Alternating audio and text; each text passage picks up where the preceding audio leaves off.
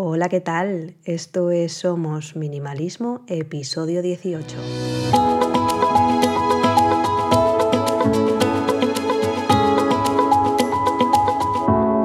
Bienvenidos una semana más. Yo soy Sarai, quien está detrás de este podcast en el que hablamos de minimalismo y todos los cambios que puede traer a nuestro día a día para tener una vida con sentido, con propósito y centrándonos en lo verdaderamente importante. Antes de empezar, quiero pediros disculpas por haber estado dos semanas desaparecida. Y es que he tenido bastante trabajo y además la semana pasada fue mi cumpleaños, mi aniversario de boda, mi aniversario de novios, en fin. Y decidí tener una vida con propósito, tener esa semana muy centrada y dejé las cosas que en ese momento no consideraba verdaderamente importantes un poquito de lado. Pero ya estoy aquí para retomar este episodio, este podcast.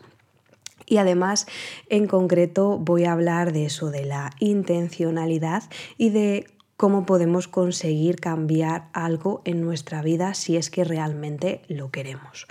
Muchas veces nos quejamos de que las cosas no van como deberían o que tendríamos que hacer determinados cambios, determinados eh, adquirir determinados hábitos para conseguir mejorar en, en nuestra vida, nuestro día a día.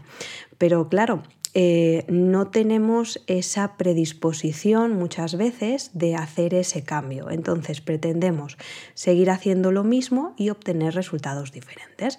Y esto obviamente es una auténtica eh, locura, eso lo decía Einstein, ¿no? Einstein, perdón, que indicaba que no se podían hacer las mismas cosas y pretender que el resultado fuera diferente a lo que se había obtenido hasta entonces. Entonces, lo que tenemos que hacer es tener esa intencionalidad de hacer los cambios. No sé exactamente por qué queréis, si queréis, en este caso, hacer un cambio o cómo va a ser de grande ese cambio que estamos buscando, pero si podemos vivir una vida con más intencionalidad, gracias a esos cambios, pues sería una lástima que nos lo perdiéramos. Al fin de cuentas, si nosotros deseamos un cambio, hay algo que no podemos evitar. Y es que no podemos cambiar nuestra vida hasta que cambiemos nuestra vida. es decir, como he dicho al principio, si repetimos todos los días la misma vida del día anterior, el resultado al final sigue siendo la misma vida, sigue siendo el mismo día a día. ¿No? Por tanto, si necesitamos cambiar, lo que tenemos que hacer es cambiar. Como he comentado también al principio, la teoría ya nos la sabemos. Sabemos que para cambiar algo tenemos que cambiar. El problema viene en que no es que no sepamos que necesitamos un cambio en nuestra vida o en los hábitos del día a día, sino que no sabemos por dónde empezar o que el cambio igual es demasiado grande o no conseguimos abarcarlo para poder conseguirlo.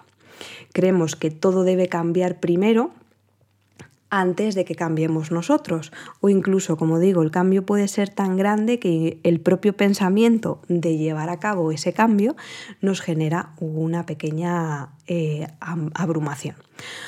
Entonces nos mantenemos en el mismo estado, sin cambiar, pero deseando cambiar. Y no estamos conformes con la trayectoria que tiene nuestra vida. Por eso es necesario cambiar algo para poder cambiar, pero no es necesario cambiarlo todo. De hecho, eh, cambiar cualquier cosa, por pequeñita que sea, tiene un poder a largo plazo, a largo plazo, perdón, de cumplir con unos cambios más importantes, independientemente sean los que sean. Por ejemplo, si queremos cambiar nuestra vida, podemos elegir un hábito nuevo y saludable para empezar mañana.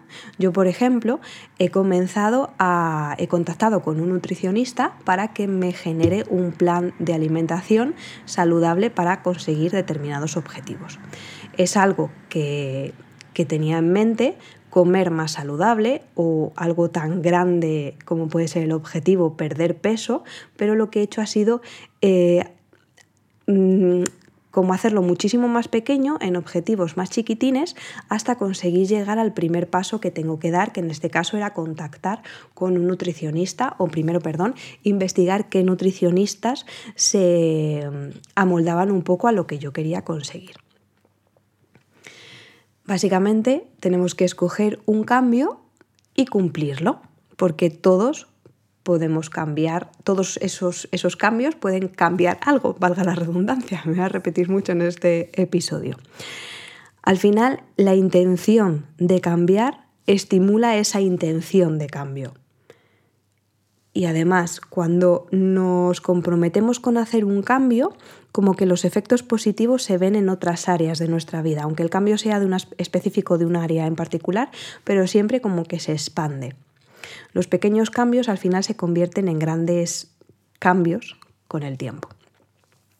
Por ejemplo, podemos escoger levantarnos pronto si queremos hacer ejercicio, se me ocurre, eh, comer más saludable, como he dicho, dejar de ver la televisión, dejar un poco de lado las redes sociales, si queremos escribir en un diario todos los días, eh, si queremos meditar, salir a pasear.